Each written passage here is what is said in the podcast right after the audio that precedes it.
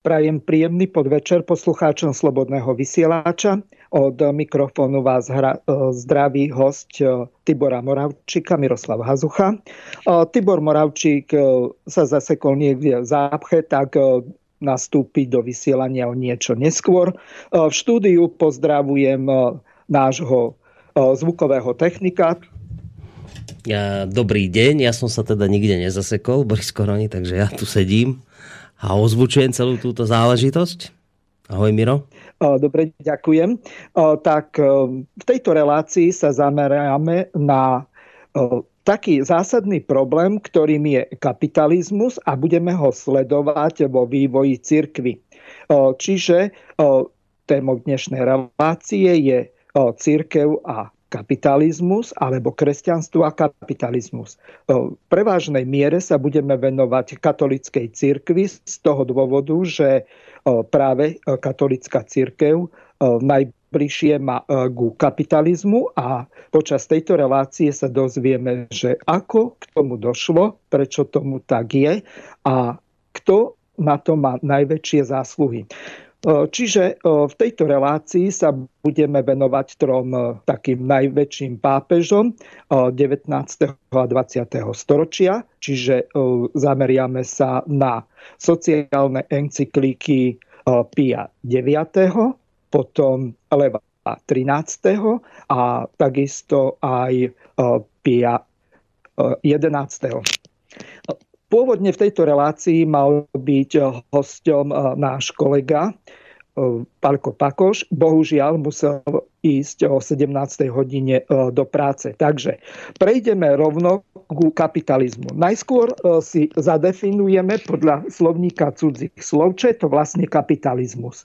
Čiže pod kapitalizmom rozumieme spoločenské zriadenie, ktorom základom výrobných prostriedkov je súkromné vlastníctvo výrobných prostriedkov.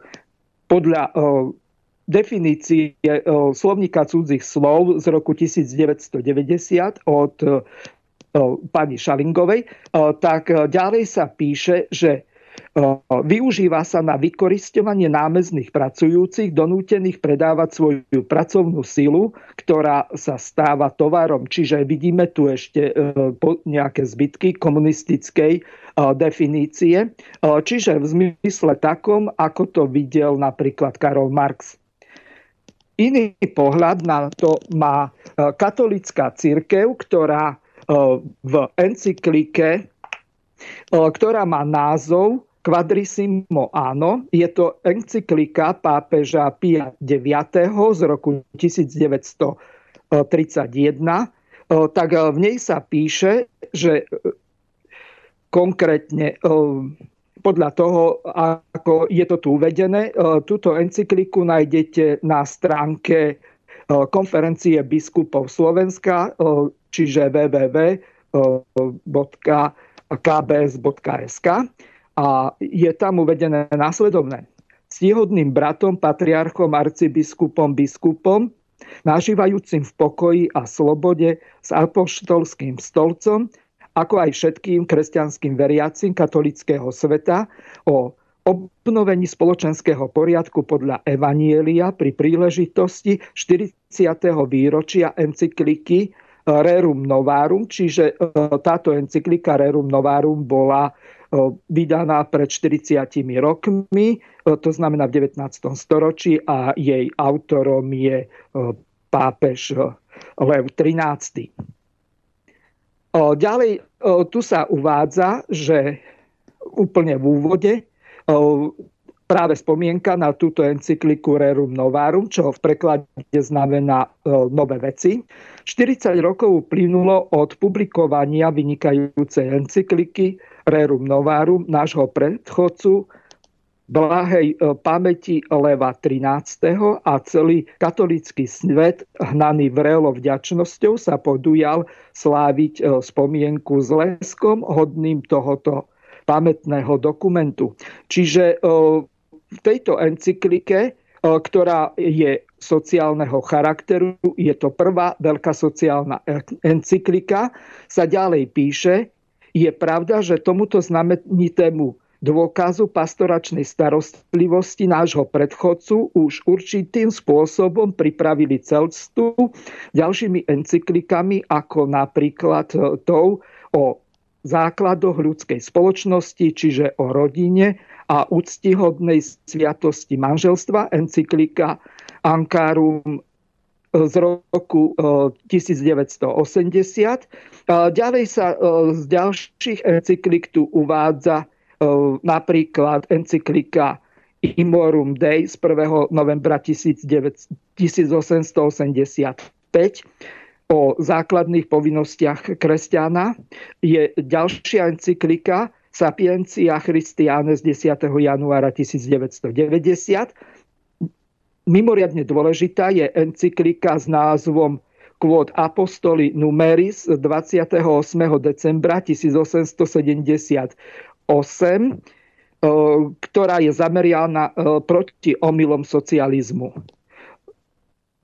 O ďalších falošných učeniach ohľadom ľudskej slobody hovorí encyklika Liberas z dvadsiateho júna tisícosemstoosemdesiatosem, čiže pápež Lev trinásty bol mimoriadne plodný v písaní encyklik, čiže jeho najväčšou encyklikou, ako som sa zmienil, tak bola encyklika Rerum Novarum a mala oproti ostatným tú zvláštnosť, že práve vtedy, keď to bolo na najvyš príhodné, ba nevyhnutné, dala celému ľudstvu podľa katolíckej cirkvi bezpečné normy pre primerané vyriešenie ťažkých problémov ľudskej spoločnosti, ktoré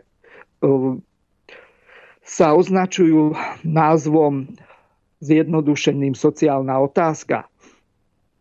Tu je dôležité pochopiť napríklad to, že stav nespravodlivosti, v ktorom žili robotníci v devätnástom storočí, bol už neznesiteľný. Pokiaľ majú niektorí v pamäti napríklad dielo Kapitál, prvý diel od Marxa, tak tam sa popisuje, aká ťažká práca bola v tých prvých kapitalistických továrniach, kde deti od útleho veku, od nejakých sedem až osem rokov už robili desať hodín denne. Staršie deti robili už aj štrnásť hodín. Miro, trošku ťa preruším, lebo v tejto chvíli by sme už asi mali mať na našej skyblinke aj Tibora Moravčíka. Uvidíme, či je to tak. Tibor, počujeme sa? Haló? No, zatiaľ sa nepočujeme. Tak spravíme to tak, že zložím a za chvíľku vám obidvom zavolám. Dobre, Miro? Môže byť? O, dobre. Takže si dáme len takú krátku hudobnú prestávočku a skúsime sa spojiť.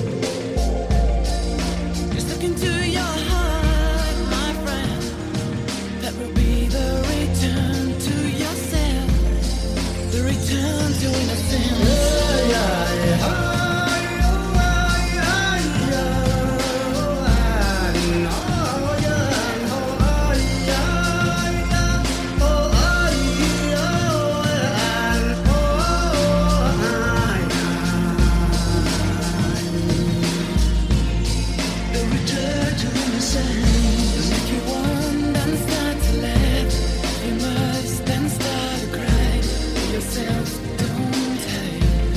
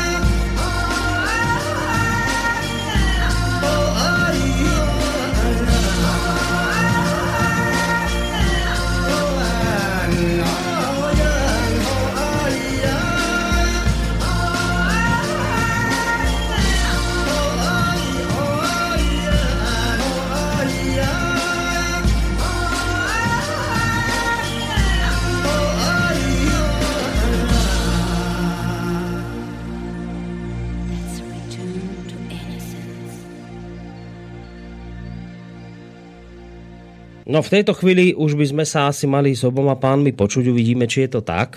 Haló? Áno, počujeme sa. Dobre, fajn. Tibor? Takže uh, ospravedlňujem sa za môj, za môj neskorší príchod, jak sa t- zmenil ten čas. Vôbec som si neuvedomil, že by mohlo byť päť hodín a už sa to viac nebude opakovať. Takže um, počúvate Synergeticum, svet, kde jeden plus jeden sú tri a hľadáme, čo nás spája. No a dneska sa zameriame na, na, na kresťanstvo a na mm, kapitalizmus. Takže Miro, ty si v prvých desiatich minútach uh, môžeš krátke povedať, len ma uviesť do deja, o čom bola reč. O, v podstate som sa zmienil o tom, že o, sú o, takí najvýznamnejší traja pápeži, ktorí o, sa pričinili o to, že sa prešlo od feudalizmu k kapitalizmu. O, tými pápežmi sú Lev deviaty, o, pardon, Lev trinásty, Pius deviaty a Pius jedenásty. Čiže hovoríme o období približne od druhej polovice devätnásteho storočia až po, prvú svet, pardon, po druhú svetovú vojnu. Takže prejdeme teraz rovno k tomu, že toto vlastne bol ten Lev trinásty, ktorý napísal najvýznamnejšiu encykliku, ktorá má názov Rerum Novarum, alebo Nové veci. Čiže o, tento pápež o, Lev trinásty sa o, zameral na to, že sa snažil dohodnúť s buržuáziou, to znamená s tými vlastníkmi tých výrobných prostriedkov, alebo v marxistickom slova zmysle s tými kapitalistami, nejakým takým spôsobom, že aby sa v podstate katolícka cirkev nemusela zrieknúť tradičných katolíckych dogiem.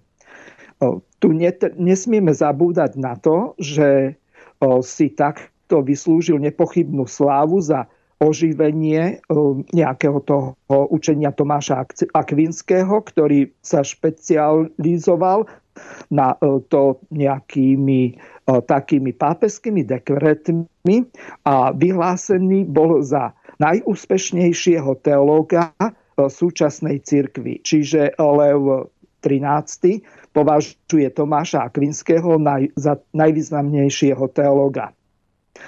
Len trinásty sa usiloval o spojenectvo s ultrakonzervatívnou reakčnou časťou buržuázie, čiže tá najradikálnejšia liberálna časť kapitalistickej spoločnosti alebo politických strán, ktoré sa radili k tomu tvrdému liberálnemu krídlu.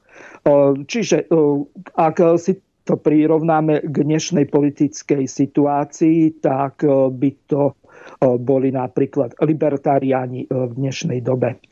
Keď sa vrátime k tomu, o čom sme hovorili, tak v podstate išlo o to, že práve zásluhou katolíckej cirkvi však Lev trinásty sa zameral na boj proti robotníckému hnutiu v zmysle socializmu. Čiže on bol zásadným odporcom socializmu. Už v jednej zo svojich prvých encyklík dokazoval, že mocným tohoto sveta v podstate veľmi záleží na tom, aby ciele cirkvi a štátu boli úzko späté. Že cirkev Kristova je viac pripravená na boj proti vredu socializmu, ako to nazýval, ako ľudské zákony, súdne cesty alebo dokonca sila zbraní. Čiže potláčaním nejakých tých robotníckych nepokojov násilím. Tak, ako som sa zmienil, takým kľúčovým rokom bol rok tisíc osemsto deväťdesiatjeden, ktorý bol pre Taliansko zásadný tým, že Taliansko sa dostávalo do krízy hospodárskej a zachvátili ho masové štrajky. Čiže prebiehalo štrajkové hnutie, ale Lev trinásty vydal encykliku ku Rerum Novarum. To som spomenul, že je to najväčšia sociálna encyklika devätnásteho storočia, ktorá sa dodnes pokladá za jeden zo základných programových dokumentov katolíckej cirkvi v oblasti sociálnej politiky. V úvode encykliky sa usudzuje, že socializmus, respektíve naň, je potrebný nejaký liek, tak aby sa tým socialistickým zlám zabránilo. Tým liekom mala byť tá encyklika Rerum Novarum.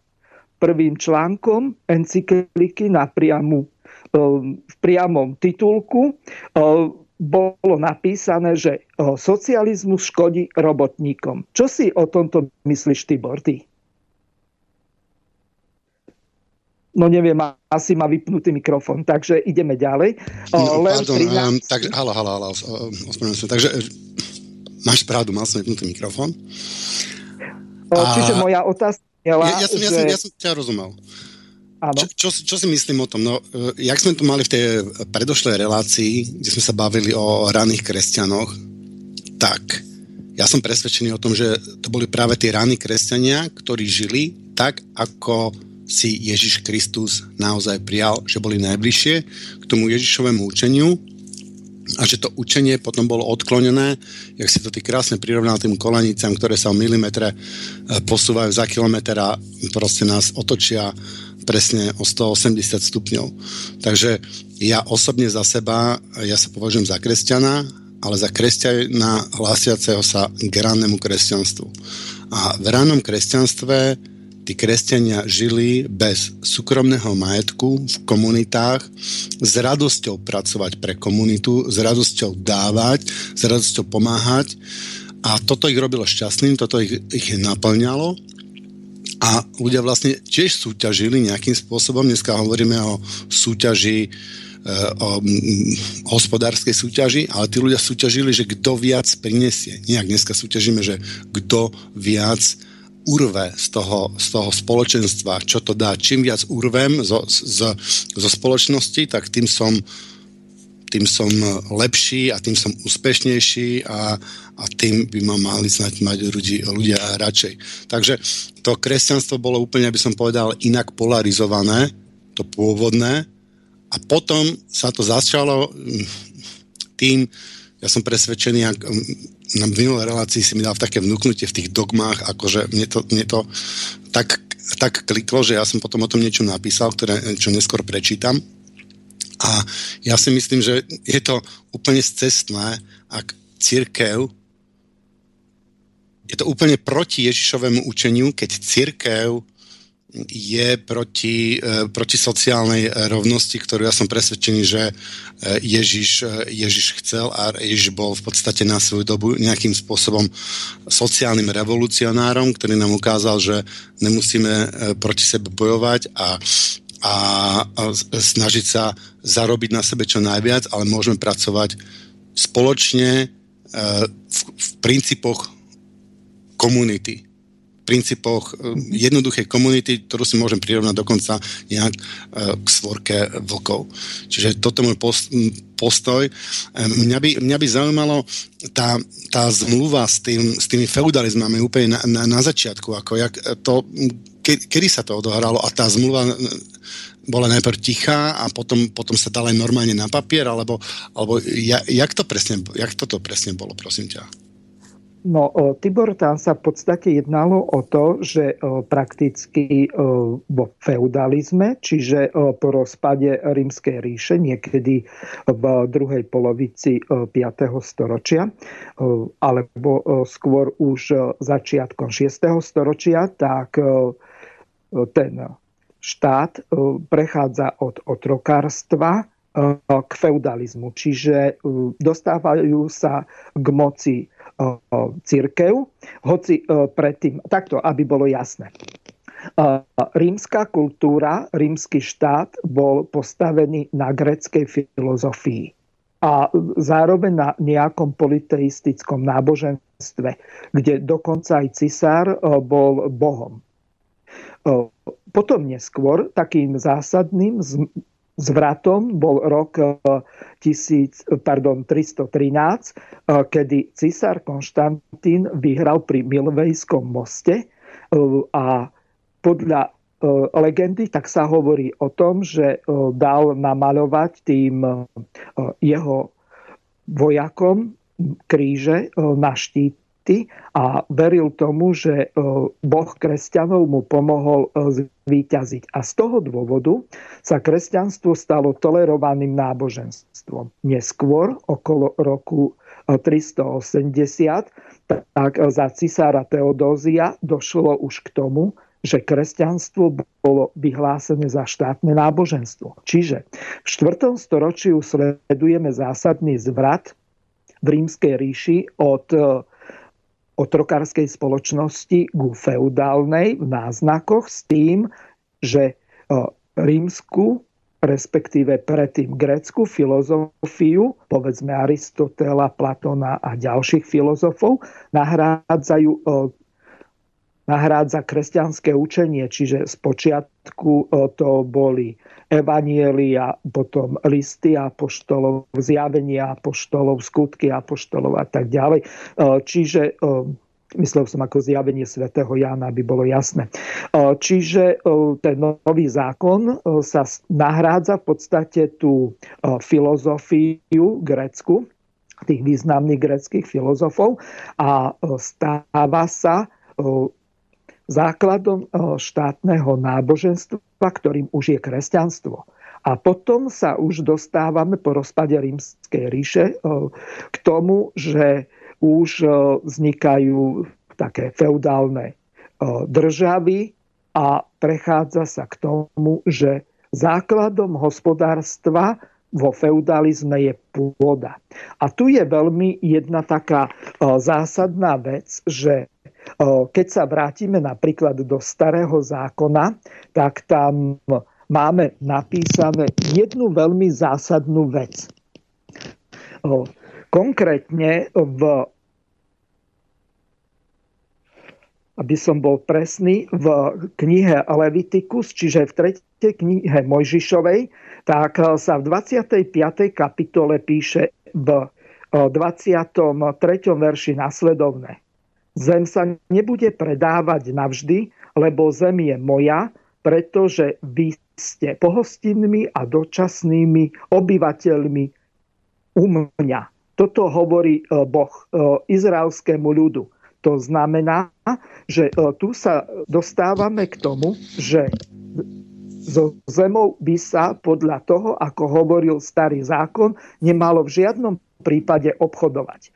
A teraz sa pozrieme na to napríklad z pohľadu záväznosti Starej zmluvy pre novozmluvných ľudí, čiže pre kresťanov. Tam konkrétne je uvedené, Pán Ježiš Kristus hovorí v Lukášovom evanjeliu napríklad o tom, že ľahšie pominie nebo i zem, ako zo zákona vypadne jediná čiarka. Čiže Pán Ježiš Kristus neprišiel na túto zem, aby zrušil zákon, ale aby ho naplnil.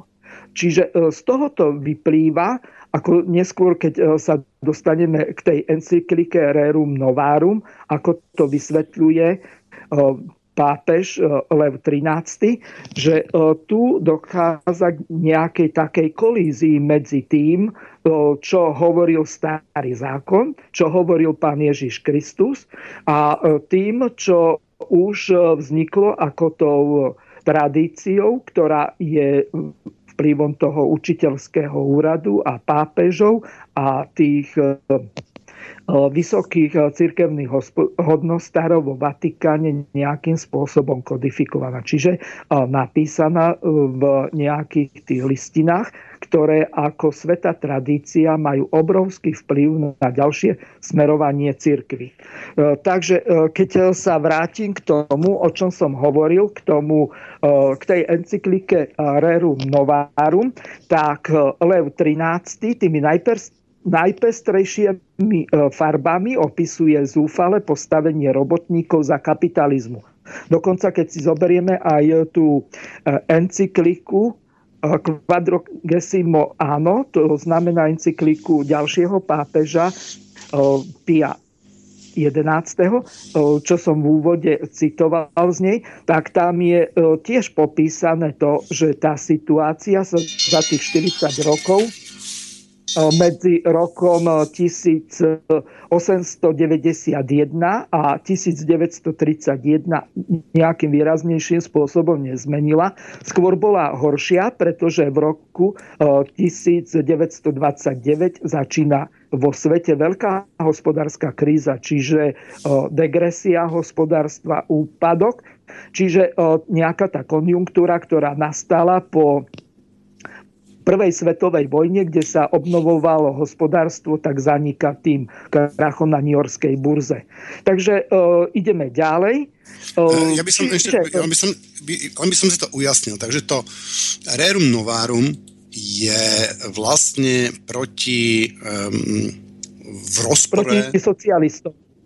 Áno, je to proti socializmu, ale je to, je, to, je to v rozpore. Z, v, v ktorej časti tej Biblie, akože, môžeš, prosím ťa, Miro, prosím, dať na Facebook potom linky, tieto, o ktorých rozprávame a, a hlavne, hlavne to, ako... Mm, no vlastne všetky tie relevantné linky by som povedal. Ešte by som ste... Dobre, ja... Áno, ja som sa zmienil o tretej knihe Mojžišovej, Levitikus, dvadsiata piata kapitola, a tam som citoval dvadsiaty tretí verš, kde sa hovorilo o tom, že zem patrí Hospodinovi a nie je možné s ňou obchodovať. To znamená nejakým spôsobom nakladať. Lenže tu vieme, je... Vieme vypatrať, kedy sa od tohto prestalo, kedy sa od tohto upustilo a kedy sa začalo obchodovať so zemou? No samozrejmá vec. Prvý, ten od prvá, zlomu. Áno. Bodom zlomu mohol, mohlo byť niekedy okolo roku deväťsto pred Kristom. Konkrétne v prvej knihe Kráľov, tak tam sa píše o tom, že bol kráľ Achab, ktorý panoval od roku deväťstodvadsať a on panoval zhruba nejakých dvadsaťdva rokov do nejakého roku deväťsto, lenže ešte predtým potrebné si uvedomiť, že tam zostupným spôsobom ide počítanie rokov, čiže deväťstodvadsať až deväťsto, čiže k roku nula, odkedy sa už začína počítať tak náš letopočet.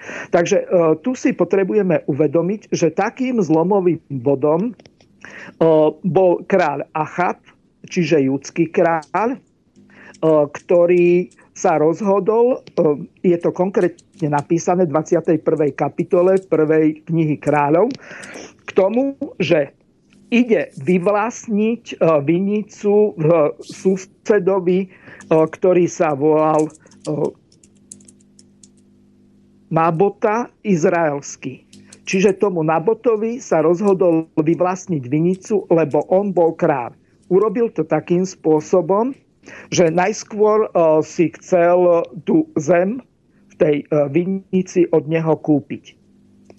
Keďže odmietol túto kúpu, lebo to bolo niečo nepredstaviteľné, pretože zem bola hospodinová a ani kráľ nemal právo tú zem, tú vinicu od neho odkúpiť. Hoci tam sa píše o tom, že chcel tam pestovať nejakú zeleninu. No ako tí jeho sluhovia tam mali pestovať zeleninu pre ten kráľovský dvor.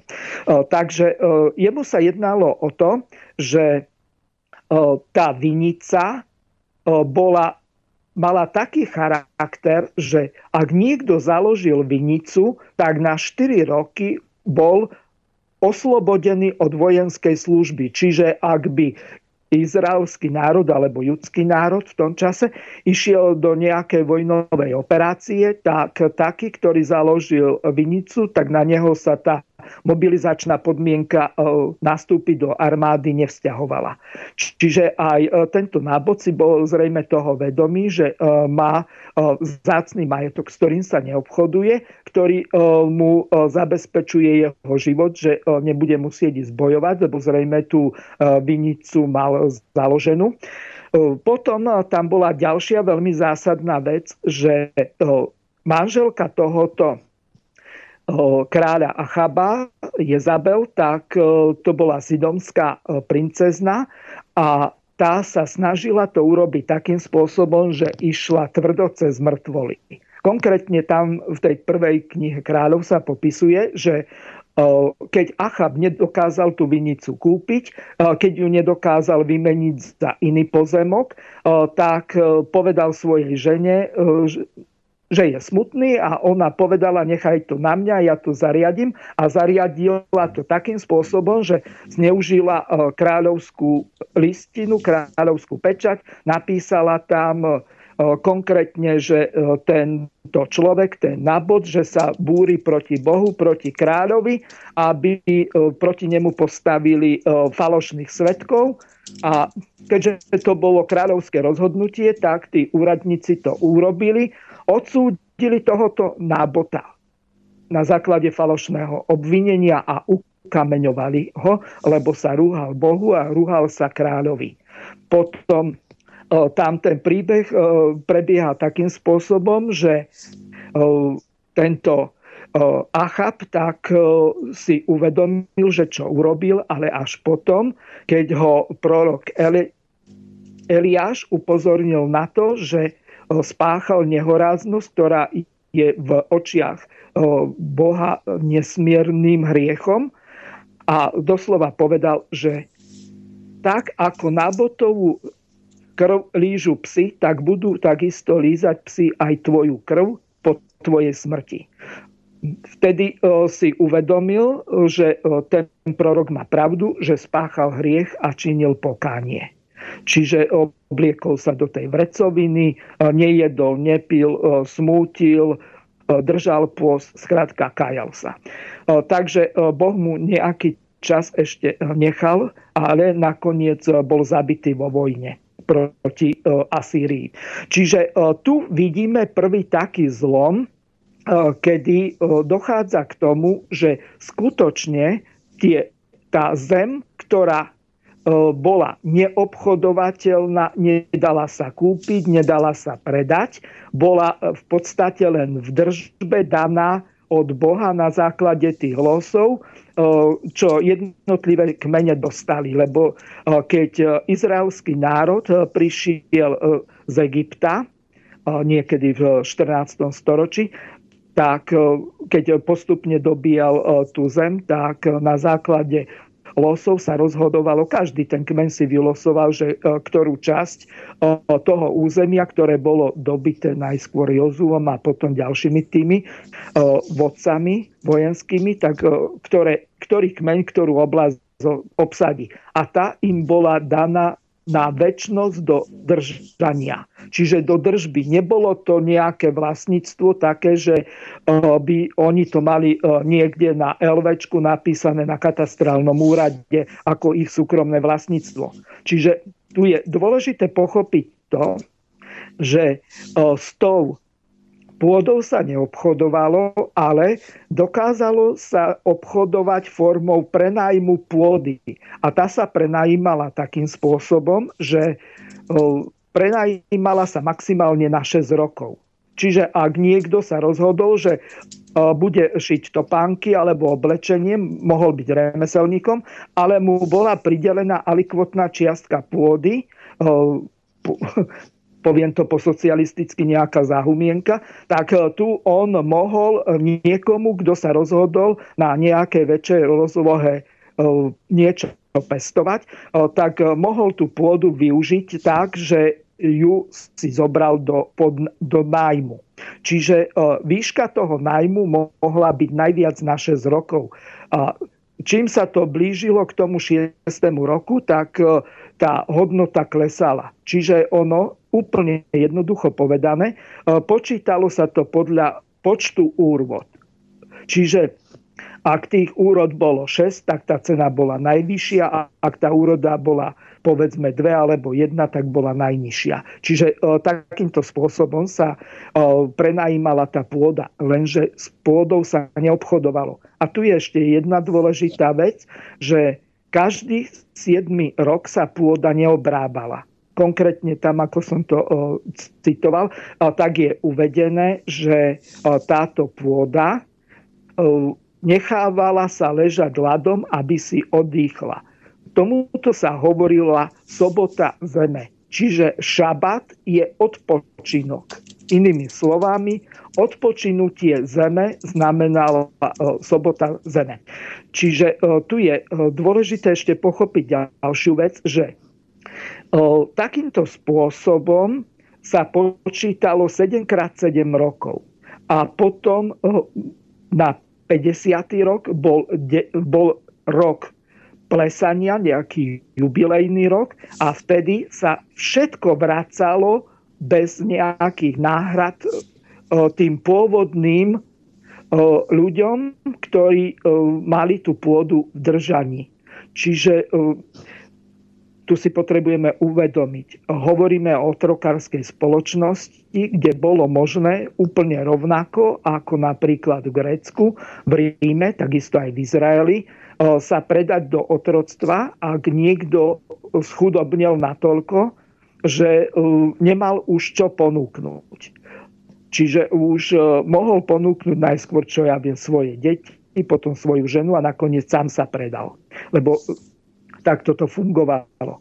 No a zase otroci boli e, potom takí, ktorí v podstate boli vojnoví zajaci. Lenže medzi tými vojnovými zajacami, ktorých boli otroci e, na furt, e, za predpokladu, že e, mu ten e, jeho otrokár nedaroval slobodu, čiže nestal sa libertíncom, to znamená prepusteným otrokom, tak e, I z toho otroctva sa nevedel dostať. No a e, ďalšia vec. E, Izaiáš e, hovorí o tom, že e, nie, nie je možné e, pripájať dom k domu, e, pozemok k pozemku a e, takýmto spôsobom akumulovať e, majetok. To znamená, že jeden človek alebo jedna rodina by mala mať jeden dom a len tá pôda im prináležala, ktorá im bola tým losom, tomu kmeňu pridelená. Nič viac.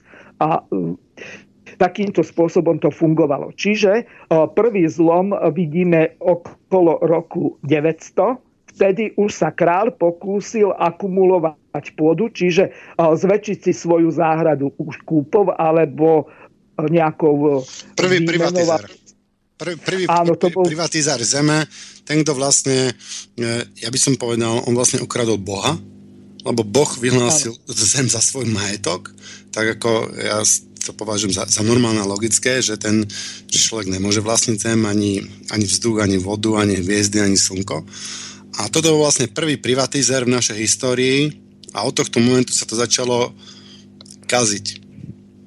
Hej?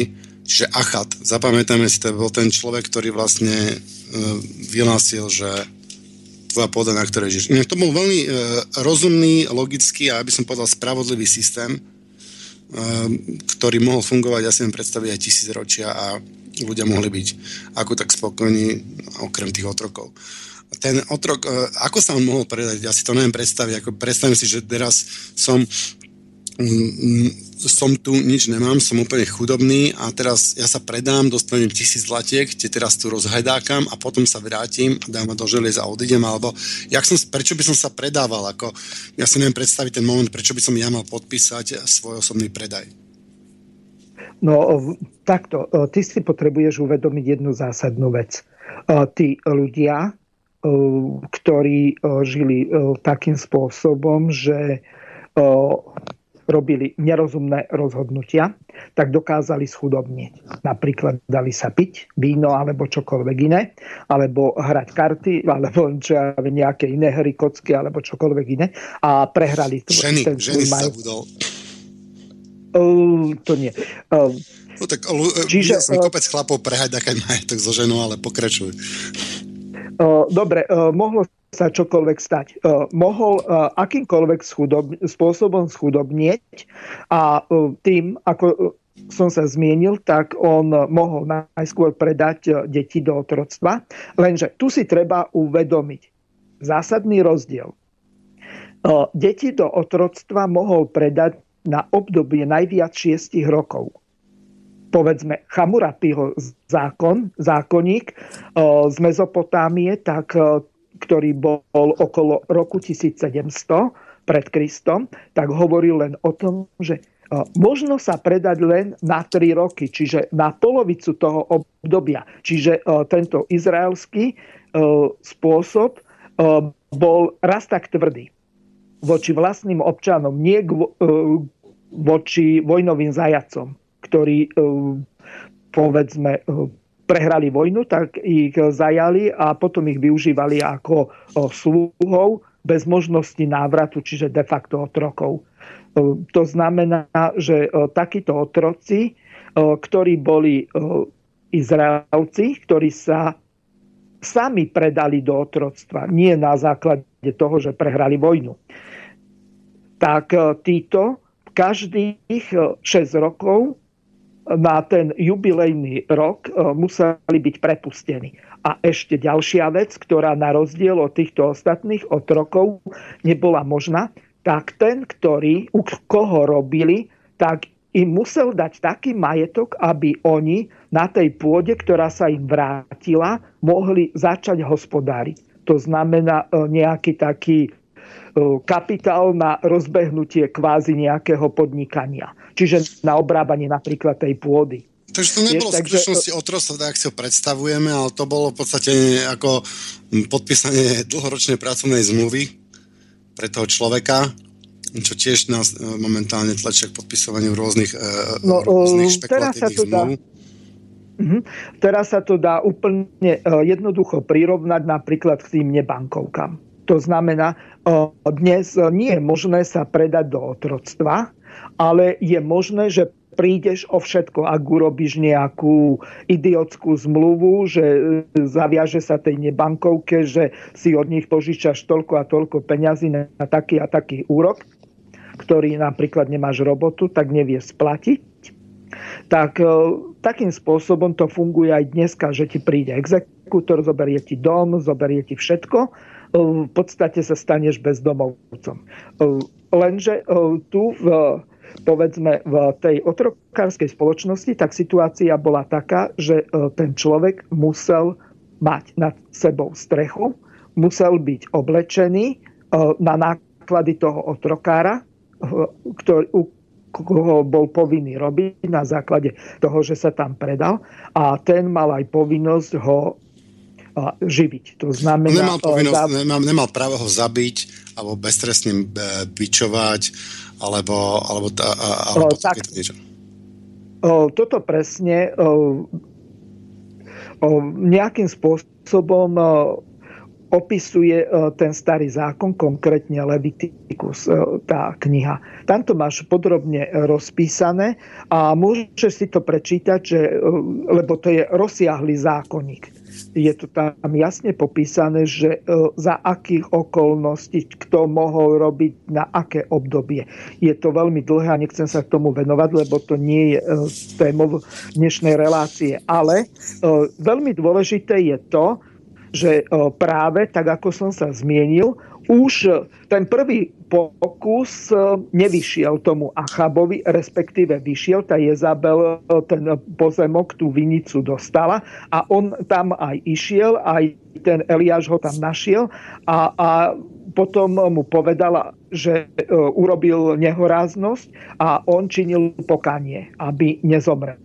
No lenže už o dvesto, pardon, o, o nejakých, no, možno aj dvesto rokov, niekedy v ôsmom storočí, čiže rok povedzme sedemstodeväťdesiatdeväť až sedemsto, tak vtedy už bol iný prorok a iní vládcovia tam boli a už dochádzalo k tomu, že trvalo len niečo viac ako sto rokov, kým ten úpadok toho izraelského alebo judského kráľovstva bol taký, že už sa ohraničovali pozemky. Čiže jednoducho uzurpovali niekomu pôdu. Čiže už tento Boží zákon sa nedodržiaval v takej miere, v akej bol stanovený v tom poriadku, ktorý priniesol, povedzme, Mojžiš.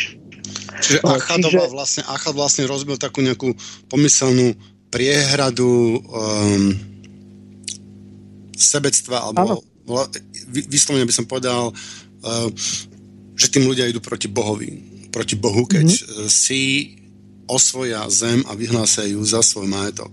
Niekto povedal, nejaký rozumný človek, že človek môže vlastniť to, čo, čo vytvorí. Mix vlastnou vlast, prácou napríklad. Vlastnej práce a, a darov od Boha. To znamená, že, alebo nazvime si to prírody, uh, minerálov a tak ďalej.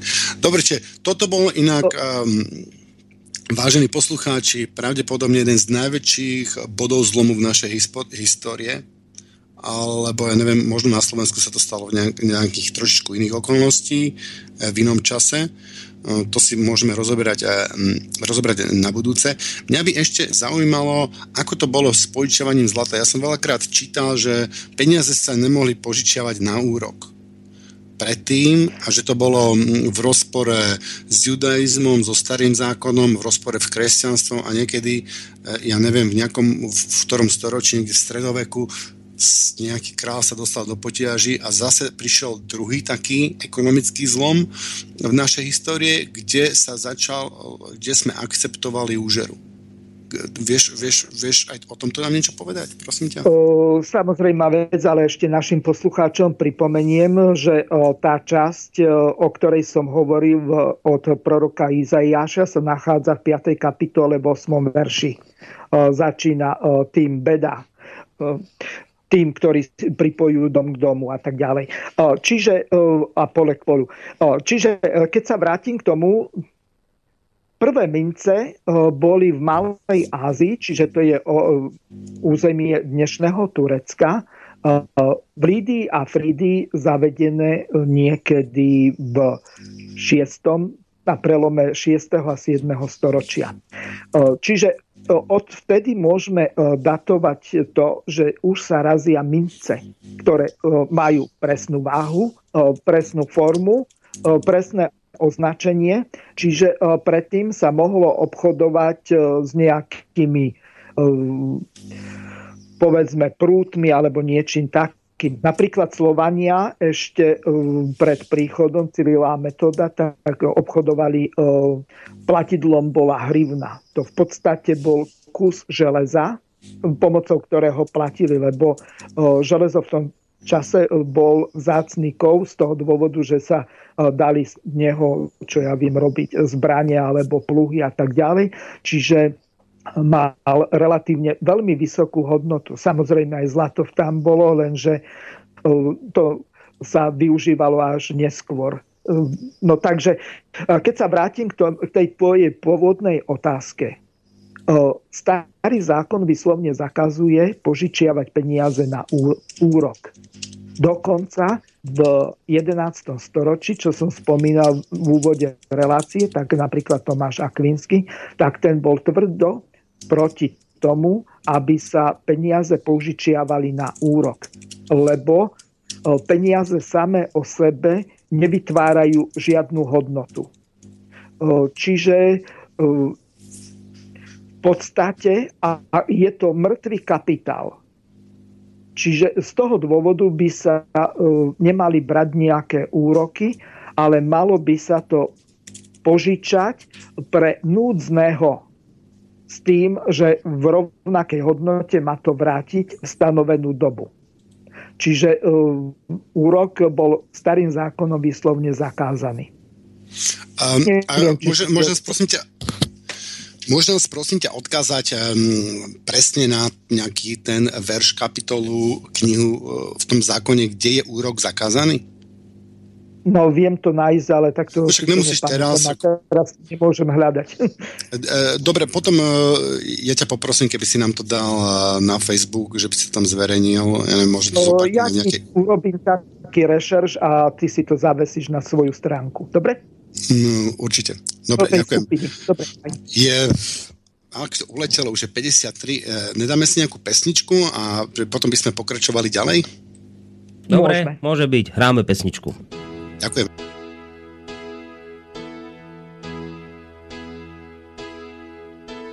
Vivo per lei. lei da quando sai, la prima volta l'ho incontrata, non mi ricordo come ma è entrata dentro e c'è restata, vivo per lei perché mi fa vibrare forte l'anima, vivo per lei e non è un peso, vivo per lei anch'io lo sai e tu non esserne geloso, lei è di tutti quelli che hanno un bisogno sempre acceso, come uno stereo in camera di chi è da solo e adesso sa che anche per lui, per questo io vivo per lei. È una musa che ci invita a sfiorarla con le dita attraverso un pianoforte.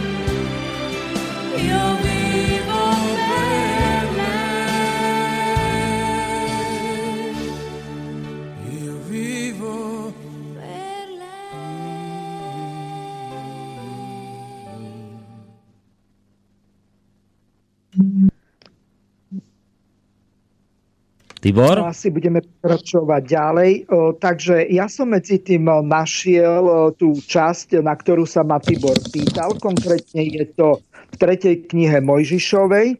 O, tam sa jedná o, o dvadsiatu piatu kapitolu a verše tridsaťpäť až tridsaťsedem, ktoré sa venujú tomu, ak by schudobnil o, brat, ktorého treba podporiť, a takisto sa o, venujú úrokom a úžere.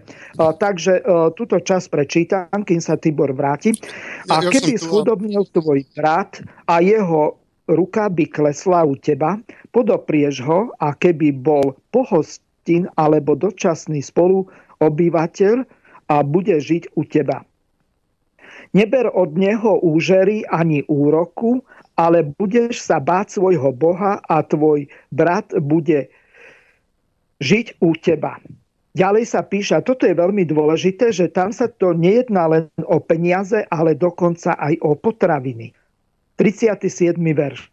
Nedáš mu zo svojich peňazí na úžeru, ani mu pre zisk nedáš zo svojho pokrmu. To znamená, že nebudeš obchodovať so ziskom ani s potravinami, to znamená s tými požívatinami, ktoré ľudia potrebujú, to znamená jedlo a nápoje. Takže v podstate, neviem, Tibor, ak ťa to bude zaujímať, tak som hovoril o tretej knihe Mojžišovej, čiže Levitikuse, dvadsiatej piatej kapitole a veršoch tridsaťpäť až tridsaťsedem, kde sa hovorí o tom, že nesmú sa požičiavať peniaze na úrok alebo na úžeru, čiže na nejakú tú lichvu. A takisto, ak je niekto hladný, tak nemôžeš mu predražiť potraviny. Takým spôsobom, že by si mal z toho zisk. Čiže, neviem, máš ešte nejaké otázky k tomuto? Ak nie, tak pôjdeme ďalej. Budeme sa venovať tomu, no, ja o čom som, hovoril. Prepáč, ja, by som, ja by som rád vedel zase, že kde bol ten bod zlomu, že kde sa, ten, kde sa toto začalo porušovať? Kedy? Kedy sa to začalo? Vieš, vieš aj toto nejak označiť takto presne, ak si toho Achada označil za prvého privatizéra? No, v podstate toto sa deje súčasne s úpadkom judského a takisto izraelského kráľovstva, lebo po smrti Šalamúna, tak jeho synovia sa nevedeli dohodnúť a v podstate jednotný štát sa rozpadol na judské kráľovstvo a potom desať izraelských kmeňov, to znamená pomerom dvanásť ku dvom. To znamená, že tento zlom nastáva s týmto úpadkom, ako prichádzajú tí králi, ktorí, ako sa píše v Biblii, robili to, čo bolo zlé v očiach hospodinových.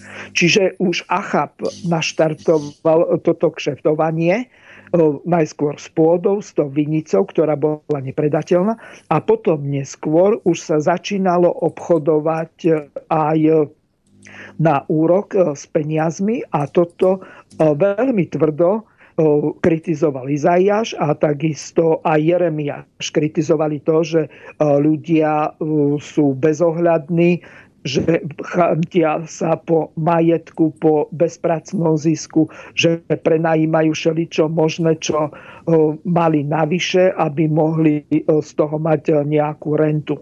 To znamená, už tam vidno... Takéto prospechárstvo. Čiže tým vlastne tým Achadom sa zmenila, zmenila celá tá filozofia spoločnosti, celá tá paradigma a začalo to prospechárstvo, ktorému potom o nejakých, nejakých tých deväťsto rokov neskôr Ježiš chcel asi povedať dosť a vytvoriť, vytvoriť nejakú inú paradigmu, ktorá viedla k iným, k iným sociálnym väzbám, k iným, k iným vzťahom v spoločnosti, k, k iným pocitom, viedla vlastne ku kresťanstvu.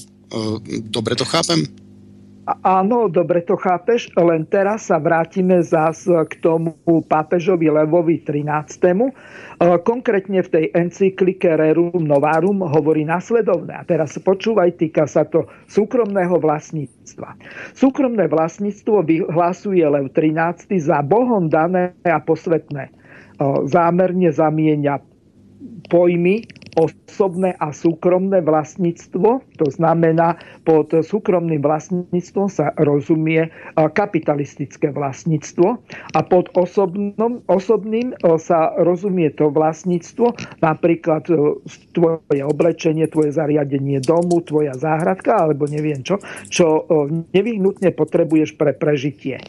Čiže nevyužívaš to takým spôsobom, že by si na tom zarábal. Čiže akumuloval nejaký kapitál, využíval na to nejakých ľudí, s ktorým nezaplatíš časť toho vyprodukovaného produktu, čiže zoberieš im nejakú nadhodnotu. Čiže zaplatíš im len časť z tej mzdy, ktorú mali by dostať. Ešte zaujímavé je to, že v starom zákone, a takisto toto platilo aj za pána Ježiša Krista, tak každý musel byť vyplatený do zapadnutia slnka. To znamená, že neplatilo sa mesačne, napríklad výplata. Robotník odrobil, dostal jeden denár, to bola mzda za jeden deň práce. Vieš, takže to niečo také. No, oveľa spravodlivejší bol napríklad Baťa, ktorý vyplácal mzdu každý týždeň. Čiže na konci týždňa dostali tí pracujúci výplatu. Čiže no to, je, to v Anglicku je to úplne bežné. Ako v Anglicku veľká časť ľudí dostáva týždennú výplatu. To je, ako, a to ja je mám... spravodlivé. Áno, áno, ten, ten kapitalista nedrž, nedrží tie peniaze akože dlhší čas. No, treba sa s tým naučiť za... hospodáriť, ako je to trošičku, trošičku iné, ale, ale, ale funguje to. Vidíme, že v iných krajinách, ako v Anglicku. No vieš, aby to potom nevyzeralo tak, ako v tom filme, ako prichádzajú básnici o ilúzie, že zmyslom toho poprevratového podnikania bolo lacno kúpiť, draho predať a zdržať platby. To znamená nevyplatiť robotníkov alebo nezaplatiť za ten tovar včas. Čiže tie faktúry sa preplácali, čo ja viem, po dvoch, troch mesiacoch alebo neskôr. Nakoniec prípad Váhostav, tak to je krásnym príkladom toho, ako to nemá fungovať. No, alebo sa nevyplácali vôbec, alebo sa na to našli biele kone. No ale e, poďme späť k tej histórii, lebo to je pre mňa zaujímavé. Čiže e, tu na, pri Achadovi nastal ten zlom, všetko sa to začalo vlastne kaziť a e, ty si spomenul, že vlastne s týmto je, spomen, e, je aj spojený úpadok toho izraelského kráľovstva. Hej? Áno. Že, že vlastne to, to pravdepodobne môžeme sa, môžeme sa domnievať, že tým, že sa upustilo od tých, od tých božích prikázaní, ako nikto nemôže vlastniť pôdu a podobne, áno, že sa to začalo celé kaziť a viedlo to k úpadku. A ten úpadok, ja by som povedal, že trvá dodnes. No Ježiš sa to snažil nejako zachrániť a prišiel s nejakou novou filozofiou a tí ľudia, ktorí žili podľa tej filozofie, boli tie raní kresťania. Minulo sme si povedali, že oni žili vlastne v dvoch rôznych štruktúrách. Jedna bola hierarchická, kde tí ľudia sa snažili kumulovať moc a kumulovať moc najmä prostredníctvom dogiem, že dogmy sa tu ukázali ako skvelý nástroj, ako ovládať ľudí, k tomu sa, k tomu sa ešte dostaneme, ale takisto vznikali iné kresťanské spoločenstvá, ktoré neboli na hierarchickej štruktúre, ale boli riadené nejakými tými radami starších, alebo teraz som nespomeniem na ten presný výraz, ale na Slovensku Slovania mali radu starších tiež, takže môžeme si to tak nazvať. A títo, títo žili naozaj asi veľmi blízko tomu, jak si to Ježiš vysníval. To znamená, že pracovali pre spoločnosť, snažili sa byť užitoční, pomáhať jeden druhému, byť na seba milí, ne, nesnažiť sa ukoristiť tomu druhému. Ja to volám, ja to volám vampirizmus, keď niekto chce ukoristiť niekomu jeho, jeho prácu, jeho, jeho energiu a, a jeho život. Takže nesnažila, nebola tu tá súťaž o tom, že kto ukradne komu viac energie, o, o, čo dospelo vlastne do tohto dnešného stavu. A vieš, čo ja... bolo zaujímavé, povedzme, medzi tými prvými kresťanmi, napríklad v Skutkoch apoštolov, tak tam sa píše jeden taký príbeh o Zafíre a jej manželovi, ktorí sa rozhodli, že predajú svoj majetok, že ho dajú ako v prospech toho kresťanského spoločenstva. Lenže Zafíra bola prešpekulovaná a chcela si niečo z tých peňazí, ktoré chceli akože z toho výnosu dať, odložiť. Vieš, ako kvázi na horšie časy, možno. alebo možno, že na to, aby sa mohla fintiť a páčiť, alebo ja neviem, no, tam sa o tom nepíše. Skrátka mala nejaký vedľajší úmysel. A vieš, čo ti bolo na tom paradoxné? Že to, že hoci to boli ich peniaze z ich práce, predané, predaný bol ten majetok konkrétny, nedali všetko to, čo bol ako výnos toho majetku, do toho spoločného, a Boh to považoval za nehoráznosť a zabili nejakým spôsobom. Skrátka, no, keď si to prečítaš, tak obidvaja zomreli. Za no, to, no, to, sa, to, sa, to, to, čo vlastne dneska robia politici, že si a politici a všetci, kto majú nejakú zodpovednosť kupovať, dokonca sa to deje aj v súkromných firmách. Ja som kedysi robil v súkromnej firme a vlastne moje oddelenie potrebovalo informačný systém, tak som bol prekvapený, že chodili za mnou ľudia, chodili za mnou ľudia, ktorí boli ako majiteľovi kamaráti a ponúkali mi, že keď vyberiem ich, tak e, e, mi okamžite dajú toľko a toľko percent. Takže to je úplne, úplne bežné a tunák za, za toto proste je to nekresťanské, si povedzme na rovinu, a že Boh tú Zafíru za to zabil. Iba som si dovolil prizvukovať. Prepáč, Miro, pokračuj.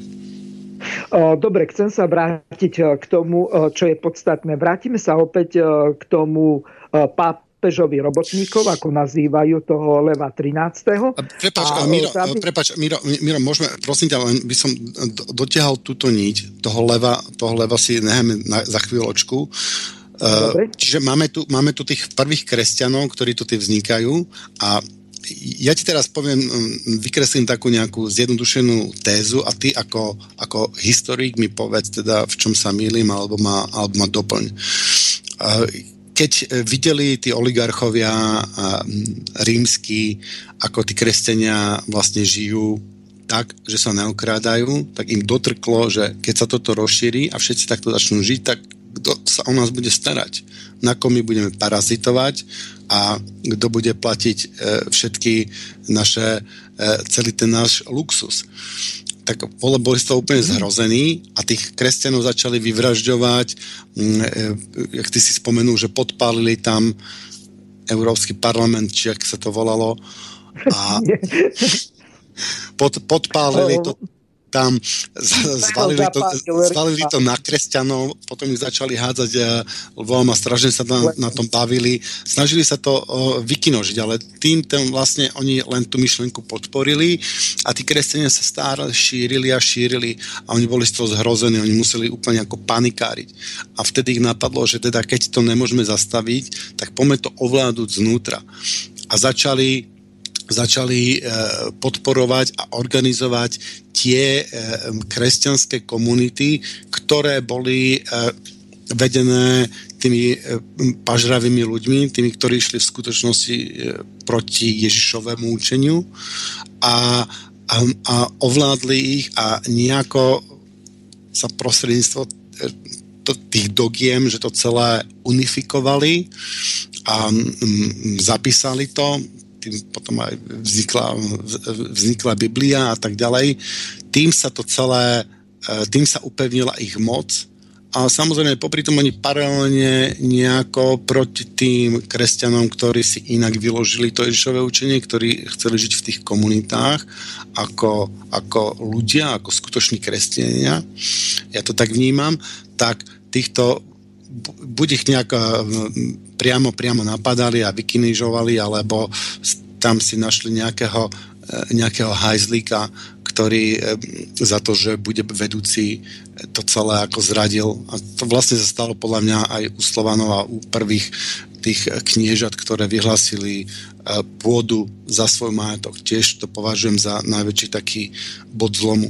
Tu v Anglicku sa to tiež stalo, sa to stalo v roku tisíc šesťdesiatšesť, kde Norman dobyvateľ Willem, Willem hej, vyhlásil Anglicku za svoj majetok z tohto momentu a rozdal pôdu svojej šlachte, ktorá si tam robila poriadok a zavedol si svoju, zavedol si svoju hierarchiu. Čiže tam bol William, ten Achado, ten Achad, my sme neviem, kde mali to svojho Achada, možno to bol Svetopluk, možno niekto pred ním, po ňom, ja neviem, ale každopádne my vieme, že to knieža naše slovanské nebolo majiteľom tiež tej pôdy a ne, nehospodárilo sa, nemohol niekto si vyberať výpalné s tvrdením, že tá pôda, na ktorej ty žiješ, je moja. Proste takto to nefungovalo. Čo si o tom myslíš? O takom krátkom zhrnutí, jak to asi tak mohlo byť? Tibor, ak sa vrátime ešte ďalej do histórie, to znamená, ten prelomový bod nebol ani ten Achab. Prelomovým bodom bolo zavedenie kráľovstva. Prvým kráľom v Izraeli bol Saul, alebo Šaul. On bol ešte pred Dávidom. Čiže už vtedy, keď tí ľudia chceli toho kráľa, lebo takýto spoločenský poriadok videli u iných, tak si mysleli, že lepšie bude, ak niekto bude rozmýšľať a riadiť ich, ako keby museli sa stretávať, radiť a rozhodovať o všetkom sami. To znamená, že už nejakým spôsobom tí ľudia sa vzdávali tej moci takým spôsobom, že ju na niekoho chceli delegovať. Ale na toto ich upozorňovali proroci, že toto bude mať nehorázne následky, ak sa rozhodnú porušiť tento Boží poriadok. Ale ľudia sa rozhodli, že oni chcú kráľa, vyvolili si dvojmetrového Šaula alebo Savla, ktorý v podstate vládol. Oni potrebovali nejakého vodcu, lebo videli na druhej strane, že povedzme u tých Filištíncov je dva metre tridsať alebo koľko bol vysoký ten bojovník, ktorého zabil Dávid, čiže Goliáš. Toho Goliáša myslím, samozrejme. O, takže oni potrebovali nejakého jemu na úrovni. Lenže o, neuvedomili si, že ak je niekto chytrý, prešpekulovaný a ovláda o, to vojenské umenie, tak o, v podstate nepotrebuje mať ani dva metre tridsať, ako čo ja viem, nejaký basketbalista en bí ej a ani o, stopäťdesiat kilogramov. Takže o, v podstate tam išlo o to, že takým zásadným zvratom bol prechod o, od toho kmeňového spoločenstva, tých dvanástich kmeňov, k nejakej centralizovanej moci, ktorá bola v Jeruzaleme pod vedením Saula, potom neskôr Dávida, neskôr jeho syna Šalamúna. Čiže už tu vidíme dedickú líniu. To znamená, že z otca na syna sa uh, dedilo nie len majetok osobný, vtedy pôda sa ešte dediť nedala.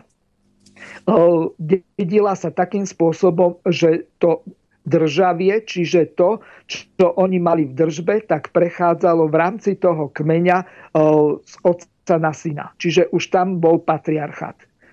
Patriarchát zanikol podstatne skôr, niekedy v treťom tisícročí pred Kristom. Čiže v podstate tu sa jedná o to, že také najdôležitejšie zlomy sú prechod od kmeňového spoločenstva, povedzme Engels to nazýva barbarstvom, k civilizácii a pod civilizáciou sa už myslí nejaká centralizovaná moc, to znamená napríklad nejaké kráľovstvo. A ešte je jedna veľmi dôležitá vec, že napríklad v Ríme, keď si spomenieme na to, že už tam vznikali dve triedy. Boli plebejci a boli patriciovia. Čiže tí patriciovia tvorili určitú aristokraciu, čiže to boli tí, ktorí mali dobrých otcov, dobré genetické predpoklady a dosť veľa majetku na to, aby mohli nad ostatnými vládnuť. A vtedy sa tým plebejcom nepáčilo, išli na tú Svätú horu, povedali, že nebudú na tých patriciov robiť a tam je tá známa legenda o Agrippovi Menejovi, to znamená jednom takom patriciovi, ktorý na tom princípe toho brucha a ostatného tela povedal, že ak vy nás ako brucho nebudete krmiť, tak vy ako celý organizmus kolabujete, pretože my vám dávame tú silu. A lenže oni sa takto oblafnúť nedali a povedali, ideme päťdesiat päťdesiat. Dvaja konzuli, my budeme mať dvoch tribúnov ľudu. Vie, že išli uh, takým spôsobom, že nebol tam jeden oligarchický vládca, ale vždy to boli zdvojené funkcie. Dvaja tribúni, dvaja uh, v podstate tí konzuli. Keď bol Rím ohrozený, tak uh, konzuli a tribúni išli ako generáli do vojny a nastupoval diktátor, ktorý bol v podstate správcom mesta, aby tam nevznikol chaos. Ako povedzme nejaký policajný prezident, niečo také. A ten si riadil to, aby sa nestalo ako napríklad, keď bola tá potopa v Spojených štátoch, už neviem rýchlo spomenúť tie mesta, čo boli zatopené na východnom pobreží. Fú. Skrátka, tam sa stalo to, že keď voda upadla, tak nastupovalo obrovské rabovanie po tých domoch a museli, americký prezident musel nasadiť národnú gardu, aby udržala tých ľudí v nejakých rozumných mierach, aby sa nevraždili kvôli majetku, lebo nastal tam totálny chaos. Toto je taká ilustrácia na okraj z toho dôvodu, že aby sme pochopili, že tento úpadok začína s tým, že dochádza ku centralizovanej moci, čiže k nejakému jednému osvietenému panovníkovi, ktorý už začína si ten majetok zgrupovať pre svoju rodinu, nejakým spôsobom to akumuluje a ako náhle akumuluje majetok, tak ten sa postupom ako tie generácie postupujú ďalej, tak zväčšuje geometrickým radom. Čiže vlastne tá, tá kumulácia toho majetku začína hierarchiou a tá hierarchia prišla zavedením kráľovstva, keď ľudia boli leniví si správovať vlastnú krajinu, leniví rozhodovať a dali zodpovednosť za organizáciu svojej spoločnosti na niekoho iného, začali sa spoliehať na nejakého vodcu, na nejakého kráľa, prvý bol ten Saul, Saul, Saul, alebo neviem, Saul. Áno. Čiže toto bol vlastne taký prvý a už ten druhý kráľ bol jeho syn, asi teda predpokladám. O, nie, o, to bolo v podstate Dávid, lebo on porazil toho Goliáša a tým pádom sa stal kráľom. Ľud ho vyhlásil za kráľa ako národného hrdinu. Takže a Dávidov syn, Dávidov syn už, už sa dedil? Dávidov syn bol Šalamún a ten normálne uh, zdedil po ňom kráľovskú korunu. A po Šalamúnovi už a... sa to proste delilo, delilo to, to bol úplne bežne.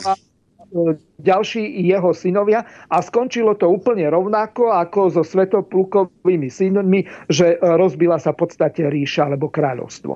Na viac kusov uh, alebo na viac kráľovstiev. Toto isté sa udialo aj po smrti Karla Veľkého, že vtedy sa rozdelila Franská ríša na Ludvíkovu, potom Lotárovu a Karlovu. Čiže vzniklo Francúzsko, Lotrínsko a Nemecko. Takýmto spôsobom.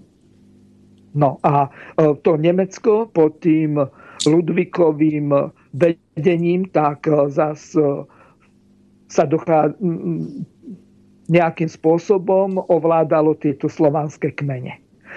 Keď som bol napríklad v Mikulčiciach na Morave, tak ten historik, ktorý nás prevádzal tým múzeom, tak hovoril o tom, že Slovanom v tej veľkomoravskej ríši miestami bolo tak pritvrdené, že nemohli ani vyrábať zbrane. To bolo niečo také, ako povedzme Spojené štáty tlačia na Severnú Koreu, aby nemala, čo ja viem, jadrový program, alebo tlačia na Irán, aby nemal jadrový program, alebo na ktorúkoľvek inú krajinu.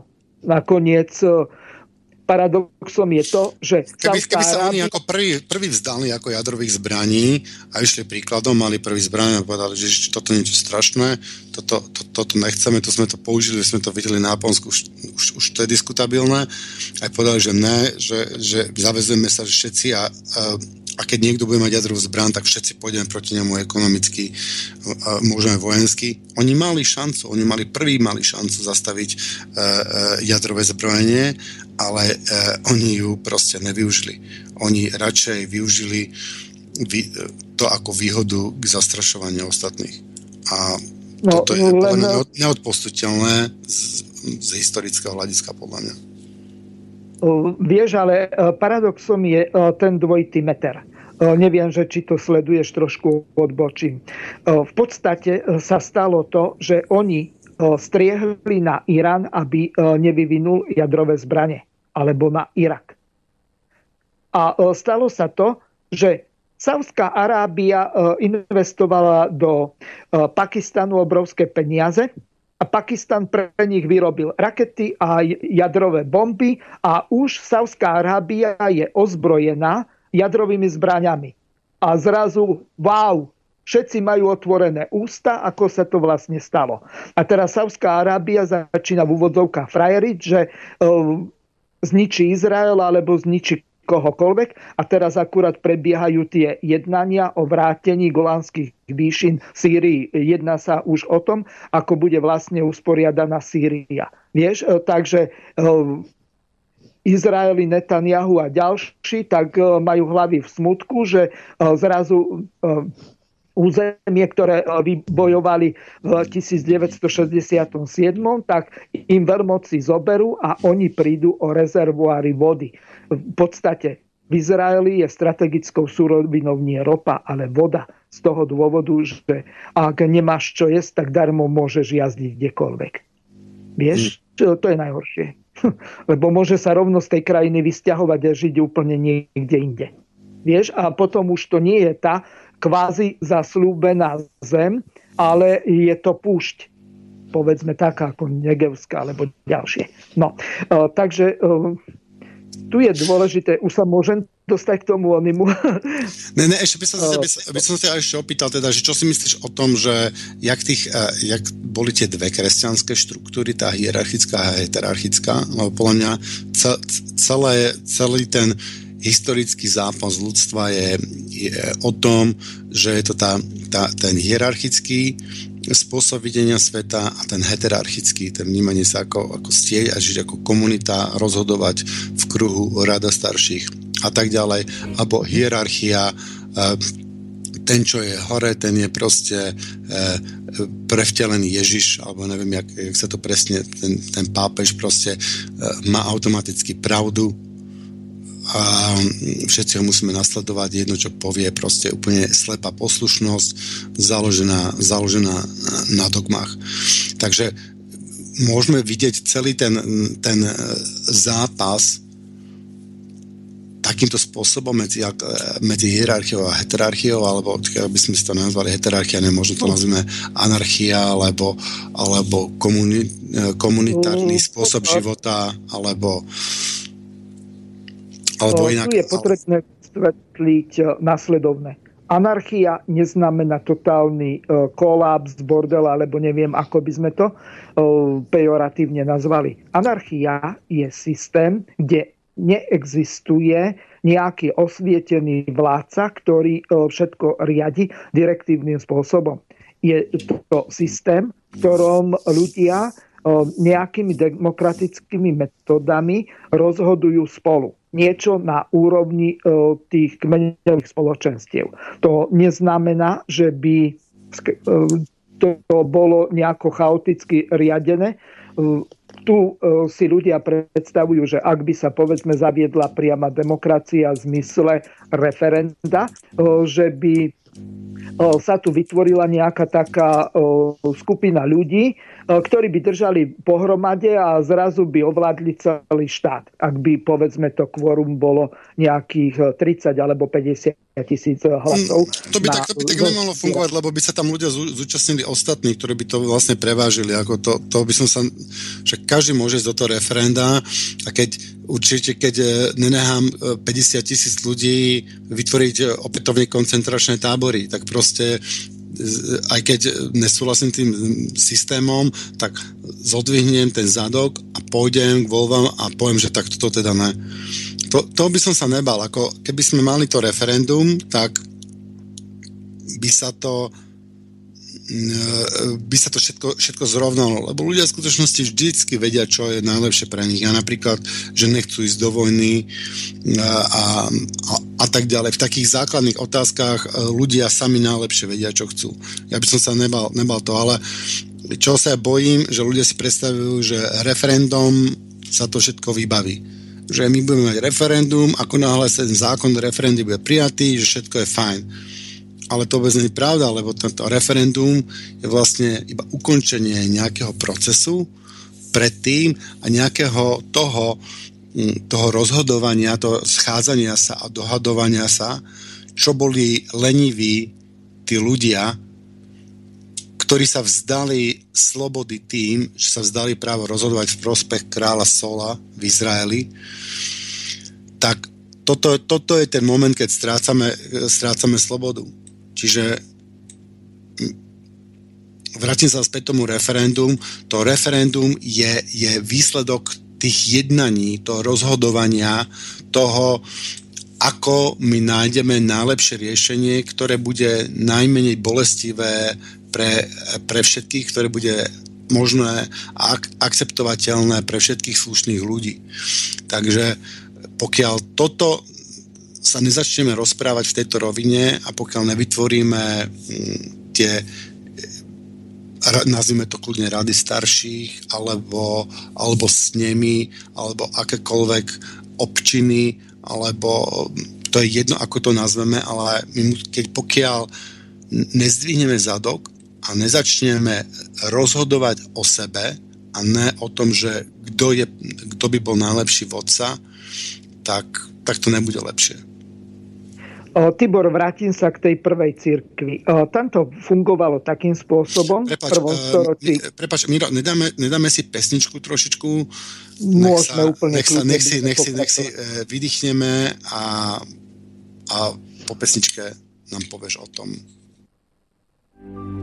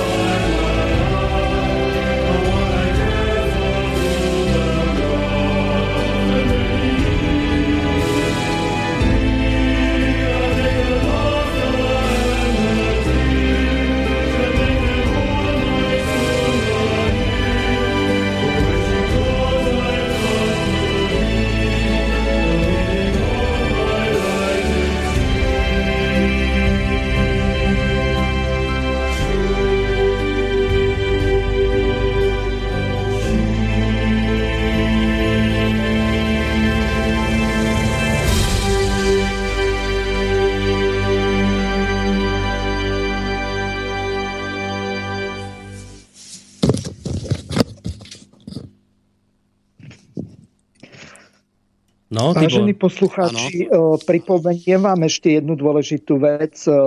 Zabudli sme vám pripomenúť telefónne číslo do štúdia nula štyridsaťosem tristoosemdesiatjeden nula jeden nula jeden, alebo môžete písať e-maily na adresu do štúdia studio zavináč slobodný vysielač bodka es ká.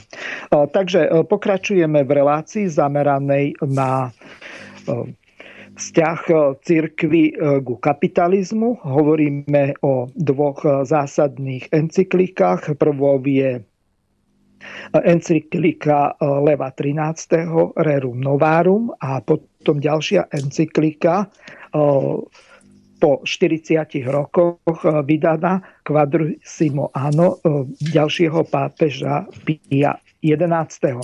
Takže vrátim sa k tomu Levovi trinástemu., ktorý sa zameriaval na to, že presudzoval takú katolickú tézu, že robotníci nemajú bojovať proti kapitalistom, ale majú s nimi vytvárať nejaké spoločenstva, ktoré mali mať charakter nejakých korporácií. Pod korporáciou sa nemyslí združenie výrobcov, ale skôr nejaký odborový zväz, ktorý v iných krajinách nazývali napríklad syndikátmi. Takže tu sa v podstate jednalo o to, že Lev trinásty. vyhlasuje súkromné vlastníctvo za Bohom dané a posvetné. Zamerané, zamerne si zamieňa, tak ako sme sa zmienili, osobné a súkromné vlastníctvo, čiže vlastníctvo kapitalistov, aby presvedčil robotníkov, že združenie súkromného vlastníctva ich poškodzuje.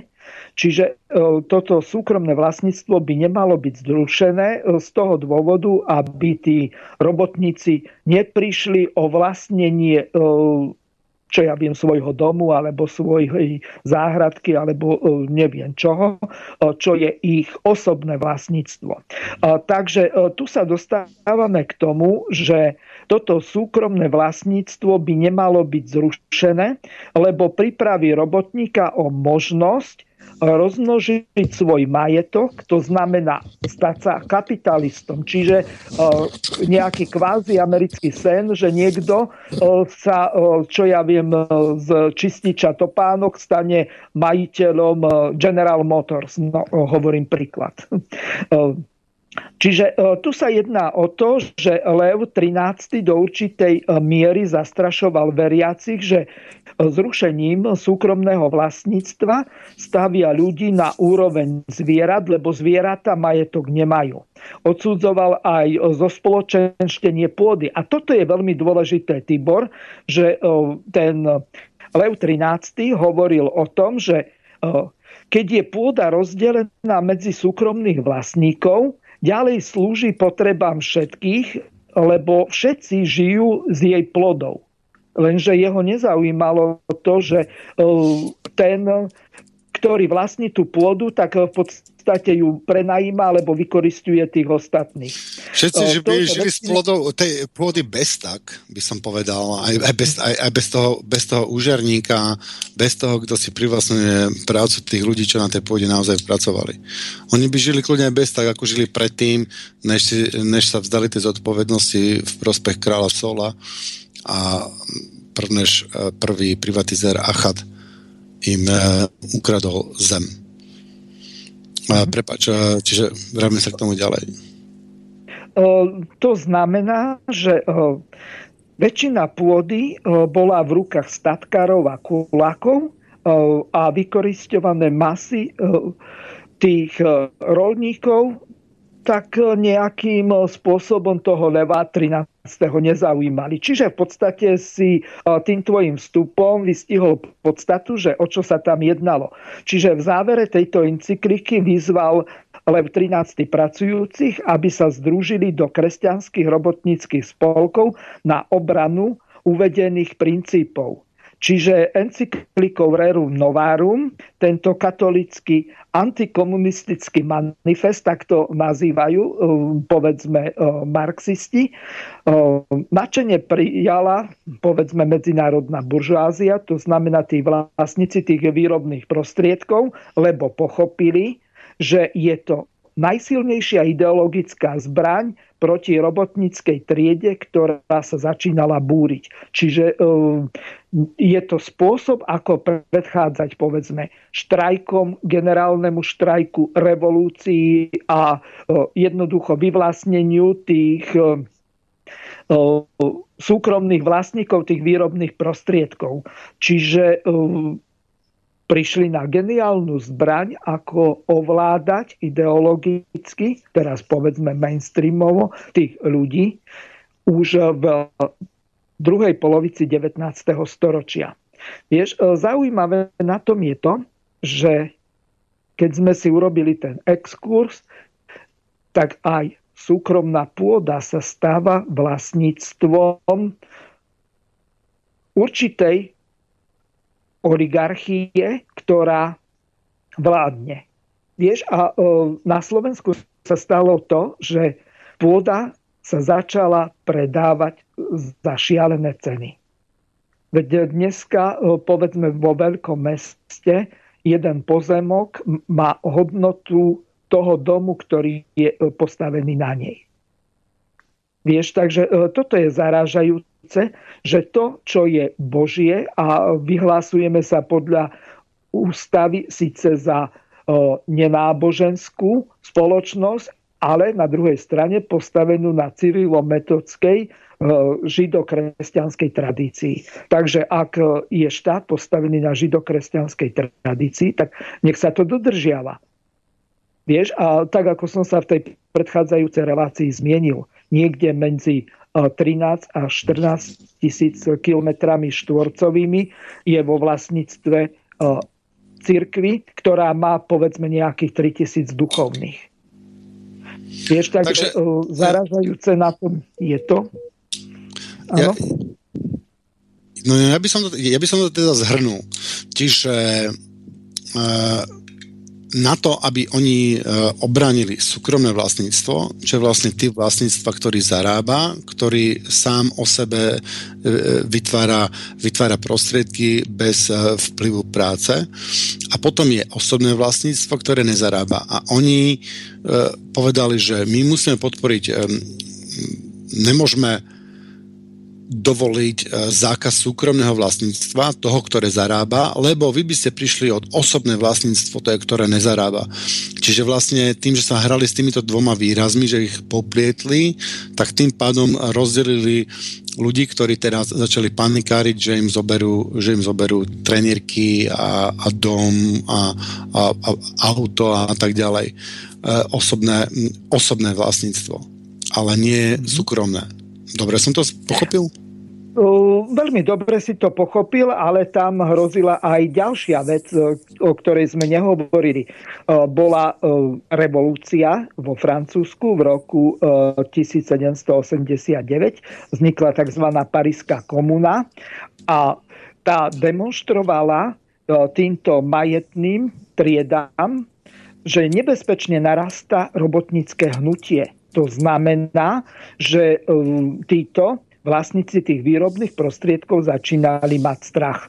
A vzhľadom na túto historickú skutočnosť sa programy buržoáznej demokracie, to hovoríme o tých liberáloch, ktorí v tom čase vytvárali tú ideológiu pre tú kapitalistickú triedu, stali sa čoraz menej radikálnymi, čo sa týka týchto demokratických princípov. Čiže tam sa jednalo o to, že aby dochádzalo k nejakému sociálnemu zmieru a práve presadzovanie toho sociálneho zmieru viedlo toho pápeža k tomu, aby povedzme nejako zgeneralizoval pojmy súkromné vlastníctvo výrobných prostriedkov a osobné vlastníctvo toho nevyhnutného, čo človek potrebuje k prežitiu, čo s výnimkou druhého domu nemôže napríklad prenájať, alebo čo ja viem,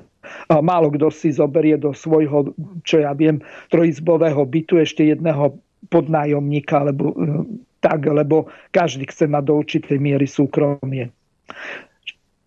Čiže tu sa jednalo o to, že ten pápež Lev trinásty povolil v roku tisíc osemsto deväťdesiatdva francúzskym katolíkom už spoluprácu s republikánskou vládou. A toto urobil v ďalšej encyklike Humilium de Sollicitudes. Sollicitudes. Komplikované slovo, ale dúfam, že som to dobre prečítal. Tento kompromis s republikánmi bol však obmedzený tam, kde demokratické vlády, to znamená liberálna buržoázia, ešte neboli do takej miery stabilizované, že by ovládali ten región alebo ten štát. Čiže tam, kde boli ešte feudálne vlády, tak toto neplatilo. Kde už tá liberálna buržoázia alebo liberálna demokracia získala také silné postavenie v tom štáte, že sa stala vládnucou, tak pápež s takým štátom podpisoval konkordát. To znamená medzivládnu zmluvu medzi Svätou Stolicou a konkrétnym štátom, kde už bral tých liberálov, čiže ten kvázi demokratický liberálny štát za sebe rovného. Ale kde bola monarchia, tak tam ne, bol ochotný pripustiť to, aby sa tento feudálny systém zmenil. Či už to bola absolutistická alebo konštitučná monarchia, ako je dodnes napríklad Británia. Vieš, tak tu je dôležité pochopiť to, že akú e, dobre sofistikovanú politiku viedli títo pápeži, aby e, udržiavali si e, svoju moc. A vieš, e, zaujímavé... Mi, mi, Mirom, prepáč, ja skúsim, skúsim to tak akože strašne zjednodušiť. Ja by som to celé videl tak, že tí, tí, tí pápeži a celá táto politika išla proti tej pôvodnej filozofii, aby tí ľudia žili v, v komunitách, aby, aby, aby, aby, aby, aby, si, aby si vládli, aby, aby žili ako bratia a, a, a neokrádali sa navzájom. Takže ja si myslím, že strašne veľa ľudí má ten odpor ku kresťanstvu hlavne preto, že sa povie kresťanstvo a ľudia si predstavia cirkev. A ľudia si myslia, že e, veriť Boha znamená podporovať cirkev, ale m, tu sú aj ďalšie, ďalšie kresťanské prúdy, ktoré, ktoré nie sú nakazané týmto. Ja verím, že stále prežila, prežilo to, to, to skutočné bratské kresťanstvo na heterarchickej štruktúre, kde si dáme tú námahu a budeme rozhodovať a nevzdáme sa, nevzdáme sa na naše zodpovednosti v prospech nejakých politikov, vládcov, kráľov a podobne. Takže ja no, neviem, či... Áno. Pokračuj ďalej, lebo si mi nejako odchádzal, neviem, či sa kazí internet alebo ako Skype. Pokračuj. No, ja by som, ja by som chcel vedieť, že, že jak sa... Ja... Povedz nám, prosím ťa, o tých skupinách kresťanov, ktoré, ktoré sa...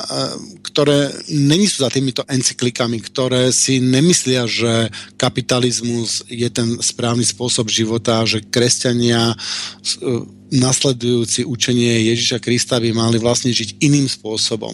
Povedz nám, prosím ťa, niečo o takýchto skupinách, ktoré, ktoré dneska existujú. Že toto není jediná cesta, cesta kresťanstva. Lebo ja neviem, keď niekomu poviem, že sa cítim ako kresťan, tak ma okamžite zaradí, že teda musí mať rád Tisa, lebo on bol kresťan a preto musím súhlasiť všetkým s tým, čo Vatikán kedy povedal, lebo som kresťan. Ale ja sa s ním vôbec nestotožňujem. Ja sa stotožňujem iba s tým učením toho Ježiša Krista. Iba s tou, s tou filozofiou, ktorá viedla ľudí k takémuto spôsobu života. Tibor, tu sa v podstate jedná o to, že zavedením renesancie, hlavne Erasmusom Rotterdamským, nastal veľký zvrat Ľudia sa vrátili k pôvodným jazykom a začali si písmo čítať tak, ako bolo napísané v tom prvom storočí. Toto bol veľmi zásadný zvrat a tento Erasmus Rotterdamský ako veľký učenec prvej polovice šestnásteho storočia tak naštartoval proces, ktorý rozbehol napríklad luteránsku reformu s tým, že v roku tisícpäťstosedemnásť Luther pribil tie tézy na ten wittenberský kostol alebo chrám, na tie dvere. Potom vznikli ďalšie hnutia. V Švajčiarsku, v Cirichu vznikla Zwingliho reformácia, ktorá bola radikálna. A reformácia bola taká, že išli ad fonte, to znamená úplne k prameňom, k tomu, ako žili tí prví kresťania. A keď bola táto reformácia potlačená, lebo normálne križiacké vojny boli proti nim z viacerých štátov, tak tými panovníkmi, tak tí kresťania, ktorí boli ako tí radikálni, nazývali sa anabaptisti, tak utekali do Európy. Napríklad na Slovensku, v okolí Sobotišťa, tam, kde boli tí Jurkovičovci a tak ďalej, tak tam predtým mali také spoločenstva, títo prví kresťania, ktorí prišli iného vierovyznania. Anabaptisti znamená novokrstenci. To znamená, že oni sa vrátili k tomu, ako to bolo pôvodne. Že nekrstili sa maličké deti, ale krstili sa tí, ktorí vyznali Ježiša Krista na znamenie svojej viery a krstili sa ponorením do vody, tak ako to robil kedysi Ján Krstiteľ. Tak pokrstil napríklad pána Ježiša Krista. Vieš, takže tam sa jednalo o toto, že takéto spoločenstva postupne existovali vo viacerých krajinách. Napríklad v Británii to boli tzv. Darbisti. To boli kresťanské spoločenstva, ktoré neboli hierarchicky organizované. Tam je normálne rada starších, tam nie je nejaký kazateľ v zbore, tam je systém zavedený všeobecného kňazstva. To znamená, že ten, ktorý je Duchom Svätým vedený, tak ten zoberie si Bibliu a o, začne kázať. A takýmto spôsobom sa úplne spontánne v tých službách Božích vystriedá tých ľudí, v podstate tých laických kazateľov niekoľko. No, ja by som sa tu zastavil, keby som mohol, pri tých baptistov, lebo, lebo som sa tu s tým stretol v Anglicku a aj som, aj som chodil, oni robili také, také stretnutia pre, pre študentov a pre, pre ľudí, ktorí nie sú rodení Angličania, aby sa, no, to je jedno. Každopádne som sa stretol s tým krstením a to krstenie je vlastne úžasný akt, ktorý dáva človeku takú druhú šancu, takú vlastne šancu začať odznova. Ja to poviem na jednej mojej známej, ktorá bola, mala strašne ťažký život, ako mama ju vyhnala v nejakých štrnástich a musela niekde prebývať u nejakého frajera, ktorý ju bil, lebo nemala kde bývať a tak ďalej. Proste mala strašný život a bola taká uh, nevrlá a zatrpklá, agresívna voči, voči všetkému a cel, celkovo ponímala svet ako, ako boj proti m, každého proti každému. A ten klasický hierarchický bojový, bojový systém. No a ona sa, sa dostala do nejakého kostola, kde začala chodiť a tí, tí ľudia ju podržali a ukázali jej um, nejaký iný uhol pohľadu na, na Ježišovo učenie a pokrstili ju. Vedome sa nehala pokrstiť, ako, dos, ako dospelá vedomá osoba za plného, za plného vedomia, ne ako u nás, že to malé mimino ani netuší, čo sa deje. A, a od toho momentu ona je iná osoba. Od toho momentu, ja neviem, poviem príklad, že predtým hm, spala s nejakými mužmi a ona od toho momentu bude spať so svojím manželom. Hej? Začala žiť podľa nejakých nejakých uh, princípov, nejakých, nejakých predsavzatí, ktoré ju robia vlastne úplne inou osobou. Je úžasné, že človek toto je úžasné na kresťanstve, že dáva človeku tú možnosť začať odznova. Dáva človeku tú možnosť povedať, že dobre, chápem Ježišovému učeniu a od tohto momentu ja chcem žiť podľa, podľa tejto filozofie a chcem žiť ako kresťan a, a tu spravím jednu hrubú čiaru za svojou minulosťou a odteraz začnem žiť inak. Je to, je to úžasný proces, ktorý som si všimol na viacerých ľuďoch tuto v Anglicku a preto to, toto je jedna z najúžasnejších vecí na kresťanstve, že dáva tomu človeku novú šancu začať odznovu. Áno, veľmi pekne si to popísal. Tu sa v podstate jedná o, o akt, ktorý spočíva v dvoch veciach. Uvedomenie si, že Pán Ježiš Kristus je mojím alebo toho dotyčného osobným spasiteľom, že zomrel za naše hriechy a na znamenie toho, že ten dotyčný príjme Ježiša Krista za svojho osobného spasiteľa, tak na znamenie svojej viery sa dá pokrstiť. Čiže tento človek sa obráti, čiže nastáva tam totálna zmena myslenia. V gréčtine toto slovo sa nazýva metanoia. Čiže ten človek sa tým ponorením do tej vody stáva iným človekom. To znamená, že žije úplne iný spôsob života ako predtým. Samozrejme za predpokladu, že tá jeho viera je dostatočne silná na to, aby dokázal takto žiť. Ešte sa vrátim k tomu, čo si hovorilo ohľadom toho krstu. Povedzme, niektoré cirkvi, napríklad cirkev Bratská na Slovensku, tak má systém zavedený taký, že rodičia sa môžu rozhodnúť, že či to dieťa dajú pokrstiť v útlom veku, čiže príjmajú ho do toho spoločenstva, alebo nechajú to na rozhodnutie toho človeka, ktorý, keď príjme Ježiša Krista za svojho spasiteľa, čiže obráti sa, tak sa dá na znamenie svojej viery pokrstiť. Dovtedy je v podstate vyučovaný v tom spoločenstve, čo ja viem, v nejakej detskej besiedke alebo v nejakej mládežníckej skupine, až dovtedy, kým to jeho presvedčenie nenadobudne takú úroveň, že sa rozhodne žiť ten život ako kresťan. Úplne kľudne môže odísť do sveta a venovať sa čomukoľvek inému. Tých rodičov to trápi, ale nevedia s tým nič urobiť. A ešte veľmi dôležitá vec. Povedzme, v katolíckej alebo evanjelickej cirkvi je zavedený krst deti ako nemluvňa, ale tam za tie deti, tí krstní rodičia preberajú zodpovednosť, že ich budú vychovávať k tomu, ako aby sa z nich stali právoplatní členovia cirkvi na jednej strane, na druhej strane, aby žili ten zbožný život a na tretej strane, aby ďalšími tými sviatosťami, povedzme ako prvým svätým príjmaním a birmovkou, sa, hlavne birmovkou a u evanjelikov konfirmáciou, sa stali právoplatnými členmi toho kresťanského spoločenstva, či už katolíckej alebo evanjelickej cirkvi. No, um,